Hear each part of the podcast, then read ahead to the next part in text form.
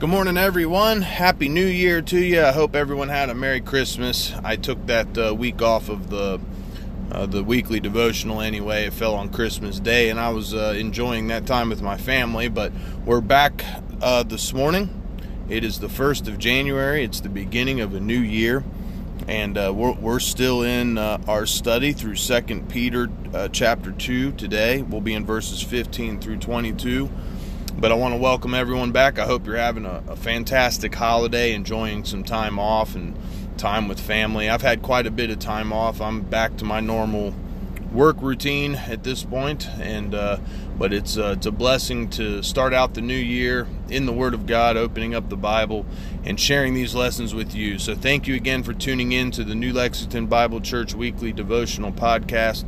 I'm Pastor Brian. We'll be in Second Peter chapter 2, verses 15 through 22 today. And uh, I will uh, open us up in prayer and we'll get right to it. Father, we thank you, Lord, for bringing us through uh, 2023 and bringing us into a new year, Lord. And uh, we open up our Bibles today, God. And Ask that you lead, guide, and direct us, Lord. Help us to understand the word, uh, the Word of God. Help us to understand your Scriptures.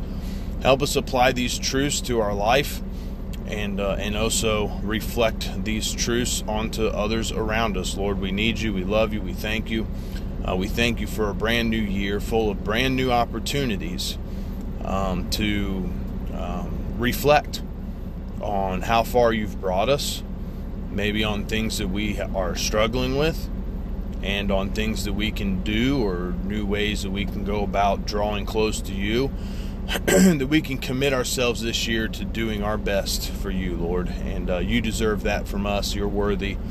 And um, Lord, we're sorry for where we have failed you. And uh, but we're thankful for your forgiveness and for your righteousness. And uh, thank you that you don't give up on us and that you keep encouraging us and helping us and leading us in the right way to go, Lord. And we'll talk about the right way in our study today. And I ask that you bless this lesson, bless all those that will listen into it, God, I pray that you will touch their needs and be a strength and encouragement and comfort to them. And uh, Lord, give me the words to teach. And uh, I thank you for every opportunity. In Jesus' name, amen. all right, we're in Second Peter here. We're in chapter 2. I'll go ahead and begin to read here in verse 15 which have forsaken the right way and are gone astray, following the way of Balaam, the son of Bosor, who loved the wages of unrighteousness. So, again, the topic, the subject of this are false teachers, all right? And here in verse 15, where we're picking up at, these false teachers have forsaken the right way, all right? So, they've forsaken that way, they've gone astray they're following the way of Balaam, who was a false prophet. And it says here that Balaam loved the wages of unrighteousness, so they've been compared to him. So they have a love for profiting off of their unrighteousness. And here in verse 16, but was rebuked for his iniquity, the dumb ass speaking with man's voice for bad or forbid, but forbade the madness of the prophet. That's if you'll remember the story of Balaam in the Bible. Um, God had uh, made it so a donkey would hold him up, right? Wouldn't take him down the road there, for there was an angel there in the in the road that would have taken his life had he um, chose uh, to try to persist. And even the donkey was obedient to God um, and stopped him in his tracks. If you'll remember, he smote the donkey, and then the donkey spoke to him. Um, pretty pretty amazing account there. Verse 17: These are wells without water. Who are the false teachers? Clouds that are carried with a tempest, to whom the mist of darkness is reserved forever. For when they speak great swelling words of vanity, they allure through the lust of the flesh, through much wantonness, those that were clean escaped from them who live in error. While they promise them liberty, they themselves are the servants of corruption. For of whom a man is overcome, of the same is he brought in bondage. For if after they have escaped the pollutions of the world through the knowledge of the Lord and Savior Jesus Christ, they are again entangled therein and overcome, the latter end is worse with them than the beginning. For it had been better for them not to have known the way of righteousness than after they have known it to turn from the holy commandment delivered unto them. But it has happened unto them according to the true proverb the dog is turned to his own vomit again, and the sow that was washed to her wallowing in the mire. Those are some pretty strong words. I, I think one thing I'll have to address too here again is another passage of scripture that some people who believe that you can um, walk away from Jesus and lose your salvation. We'll we'll look at that. Okay, so the believer is eternally secure. This verse doesn't change anything, um, but we'll I'll explain it a little bit more here. So the first thing we've encountered with these false teachers and of course, uh, if you listen back over the first part of um, Second Peter chapter two, we discussed a lot about the characteristics of a false teacher, uh, who ends up in these categories, how they end up in that category, and also how no sincere believer in Christ who is repentant towards Christ for their sins can be in that category. Okay. Um, these are those who have forsaken the right way, is what we're talking about, and are gone astray, following the way of Balaam the son of Bosor, who loved the wages of unrighteousness. So let's look at that just for a second. Um, forsaking the right way. Let's start with that one. Um, I think Jesus taught in Matthew chapter 7, verse 14. What did he say? Because straight is the gate, and narrow is the way which leadeth unto life and few there be that find it. Uh, verse 13 t- tells us in that scripture that uh, wide is the gate and broad is the way that leadeth to destruction. So these false teachers are on the broad uh, path that leads to destruction. All right, uh, it's the easiest path to travel. It's also the most popular path to travel. Um, so those that are seeking to do what is popular and culturally acceptable could very well be on, well, let me rephrase that. If they're seeking to do what's popular and culturally acceptable, they are on the wrong path, the broad path, okay? Um, and that's Bible. And so they have forsaken uh, the right way. It tells us here also that they have gone astray. Um, so to go astray would be like to deviate uh, from a correct path or direction into error. So, um, so they have. So it's also important to piece this together. It says they have forsaken the right way. It doesn't doesn't actually tell us that they were ever going the right way to begin with.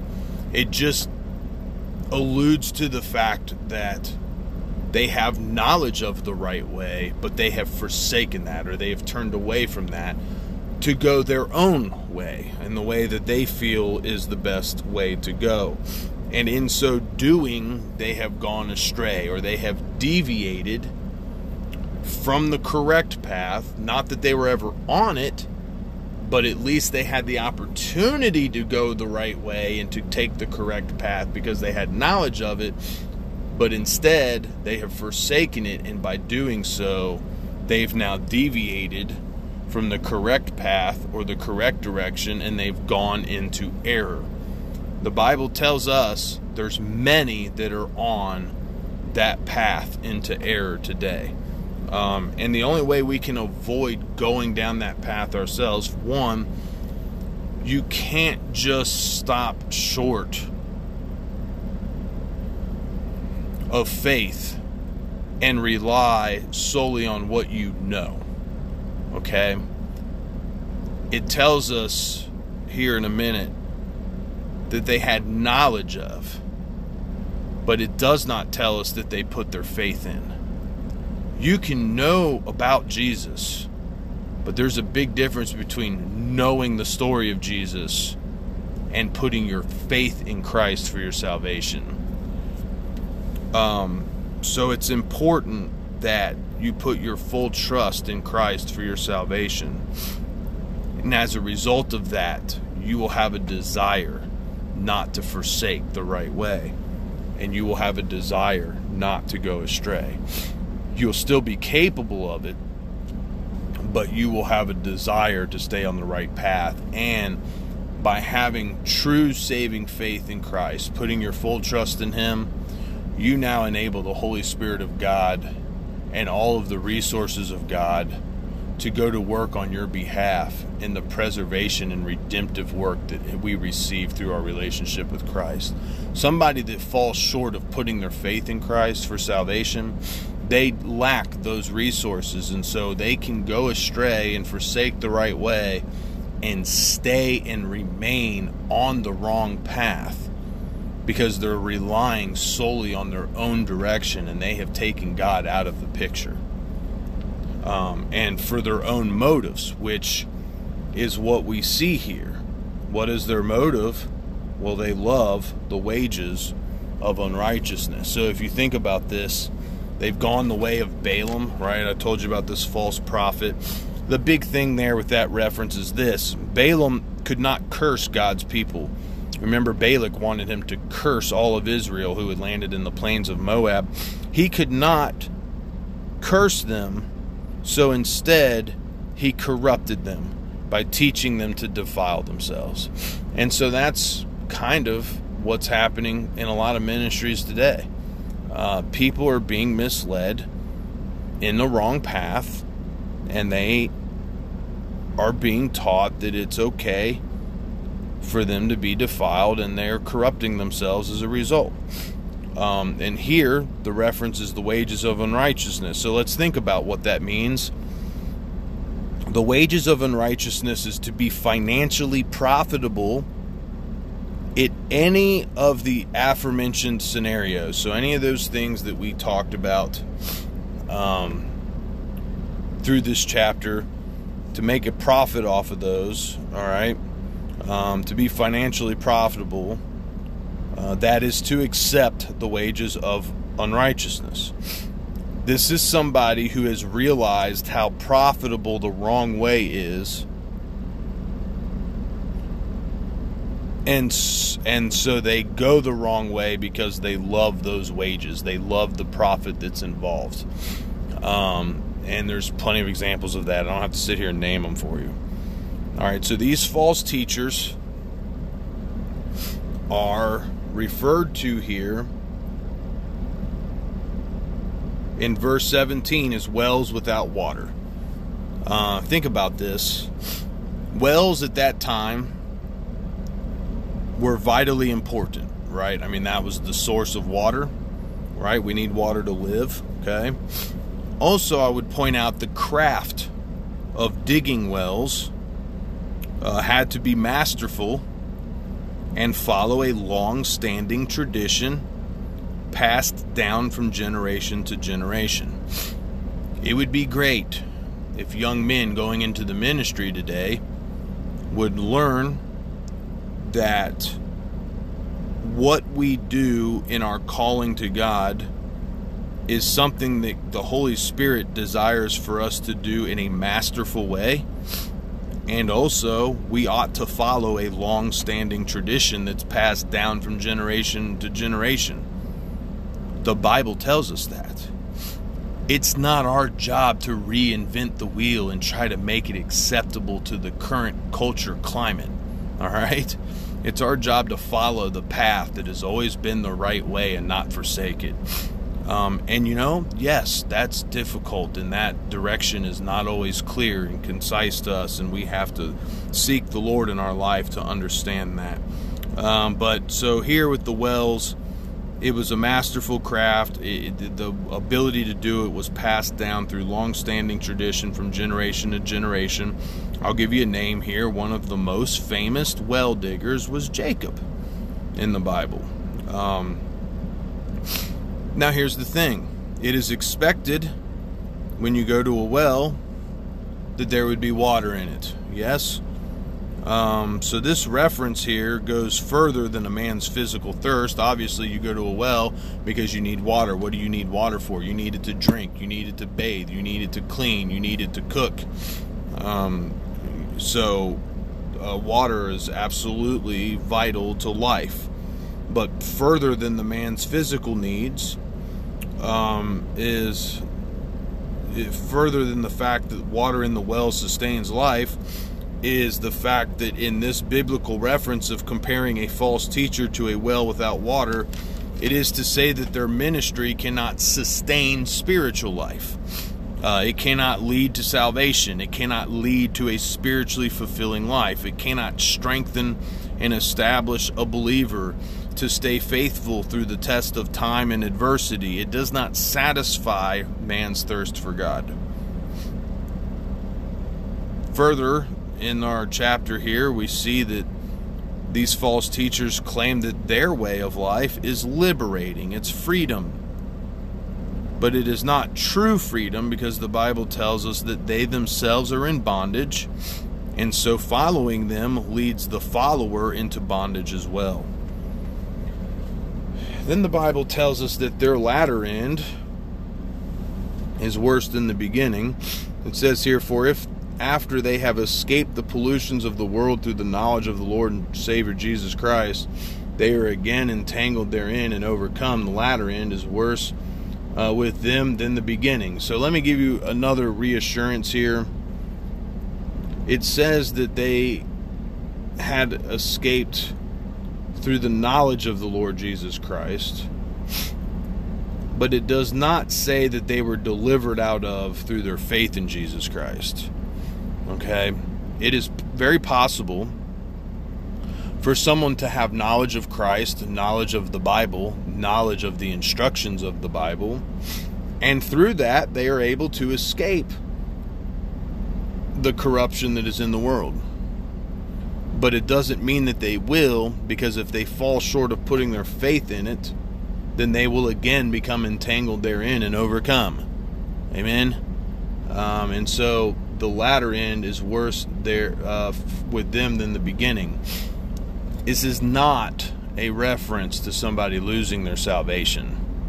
It's a reference to the fact that somebody who comes into the knowledge of the gospel, the knowledge of the Bible, the knowledge of the right way to go, then attempts to apply that in their life without putting their faith in Christ so they come out of their old life, but they've never been born again. They've never actually gotten saved.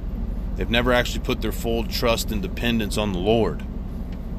Then they turn around and turn back to those things. Their last estate will be worse than their first. It would have been better for them never to come into that knowledge um, to begin with.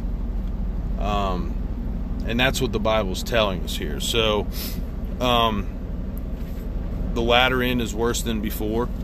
If you have knowledge of Christ and you have knowledge of the Bible and you have knowledge of the right way, the best thing for you to do is submit yourself to the Lord and ask Him for forgiveness and salvation and for His Holy Spirit, and then to help you live a life that's pleasing to Him. You, we can't do it without Him. Um, so this is more than just sinning a sin that you were delivered out of. All right. Um, I know people they you know sometimes we have deliverance in our life of something when we go years down the road and we slip or we mess up. We do something that we know we shouldn't have done and something that we know that we haven't struggled with in a long time or something that we know the Lord has already delivered us out of. And with that comes a great sense of shame and guilt and grief all right. Um, that is not the same thing, what we're talking about here. What we're talking about in this chapter are those who know the right way, have compared it to the wrong way, and have decided that the wrong way and the life of sin is better. This is more than just sinning a sin that you were delivered out of at salvation. We are talking about a person who learned the gospel, the way of righteousness, but turned away from it to live in sin instead. Then the subject of the chapter is false teachers. So if the fact that they turned away from it to live in sin in their own life wasn't bad enough, they then exalt themselves into a position to teach other people to do the same. Um, perhaps this person is not saved at all. It's likely that they are not. But if somebody were to have been saved, then they have decided to live in sin instead of live for Christ, and that is uh, a terrible uh, fate to begin with. It's not saying that they, a person who's saved, would ever be condemned unto hell because they've decided to go back to sin, but it would certainly be a terrible disappointment because you think about it. In the first condition is a sinner who did not know any better, and in their ignorance just continued to sin but the second is somebody who knows better and chooses to do the wrong to begin with. Um, and so the Bible tells us that person is like a dog who turns again to his own vomit, um, which is basically just says, ugh, it's disgusting, right? And that's how God sees it. So it's important for us not just to know the way to go, but to put our faith in the Savior who can help us travel that way consistently. Because without Him, we can't stay on the right path. Um, so don't fall short of just having knowledge. Um, also have faith and put your faith in the Lord Jesus Christ. And so that's the uh, conclusion of, of chapter 2 there. I hope it explained some things. I hope it gave you some perspective on it. Hope it was a blessing to you. It certainly brings conviction it also helps us pay attention to what to look for in the qualities and characteristics of spiritual leaders. Amen. And um, you know, we're all just men. I, you know, I, I can't believe the Lord has has brought me to where I'm at today spiritually, and uh, I certainly feel that I fall short many times, and that I'm not, that I'm not uh, good enough or whatever for that um, opportunity. But the Lord oftentimes uses an unlikely vessel we have to remember that it is about the heart and the condition of the heart. And so, what we see in this chapter isn't somebody who's trying to do their best and falling short, but pursuing the Lord. Um, that's somebody that's doing their best with a sincere heart and trying to grow spiritually. What we saw here instead was somebody that compared two different lifestyles and deliberately chose the wrong one because they considered it to be better than living for Christ. And that's a terrible shame when that happens. Amen. Let's pray. Father, we thank you, Lord, for the uh, devotional this morning. Lord, I know every sincere believer that listens to this uh, Bible study, and self included, we desire to live a life that's pleasing to you, Lord, and uh, we want to do our best for you. Uh, we don't want to forsake the right way. We don't want to go the wrong path. We certainly don't want to lead anyone else on the wrong in the wrong direction. so, God, we ask that you help us, equip us through your Holy Spirit to help us be spiritually fruitful and productive and to continue faithfully in the right way, in the way that we should go for you, Lord. We cannot do it without you. And we pray that you will help us with this. We start a new year. Let us commit ourselves to living a life more pleasing to you. We need your help, Lord. And we thank you that you will help us, that you love us, you care for us, and you desire our very best. We thank you for that, Lord, um, today. In Jesus' name, amen. Well, thank you again for tuning in to the podcast. I'll see you next time on the New Lexington Bible Church Weekly Devotional Podcast.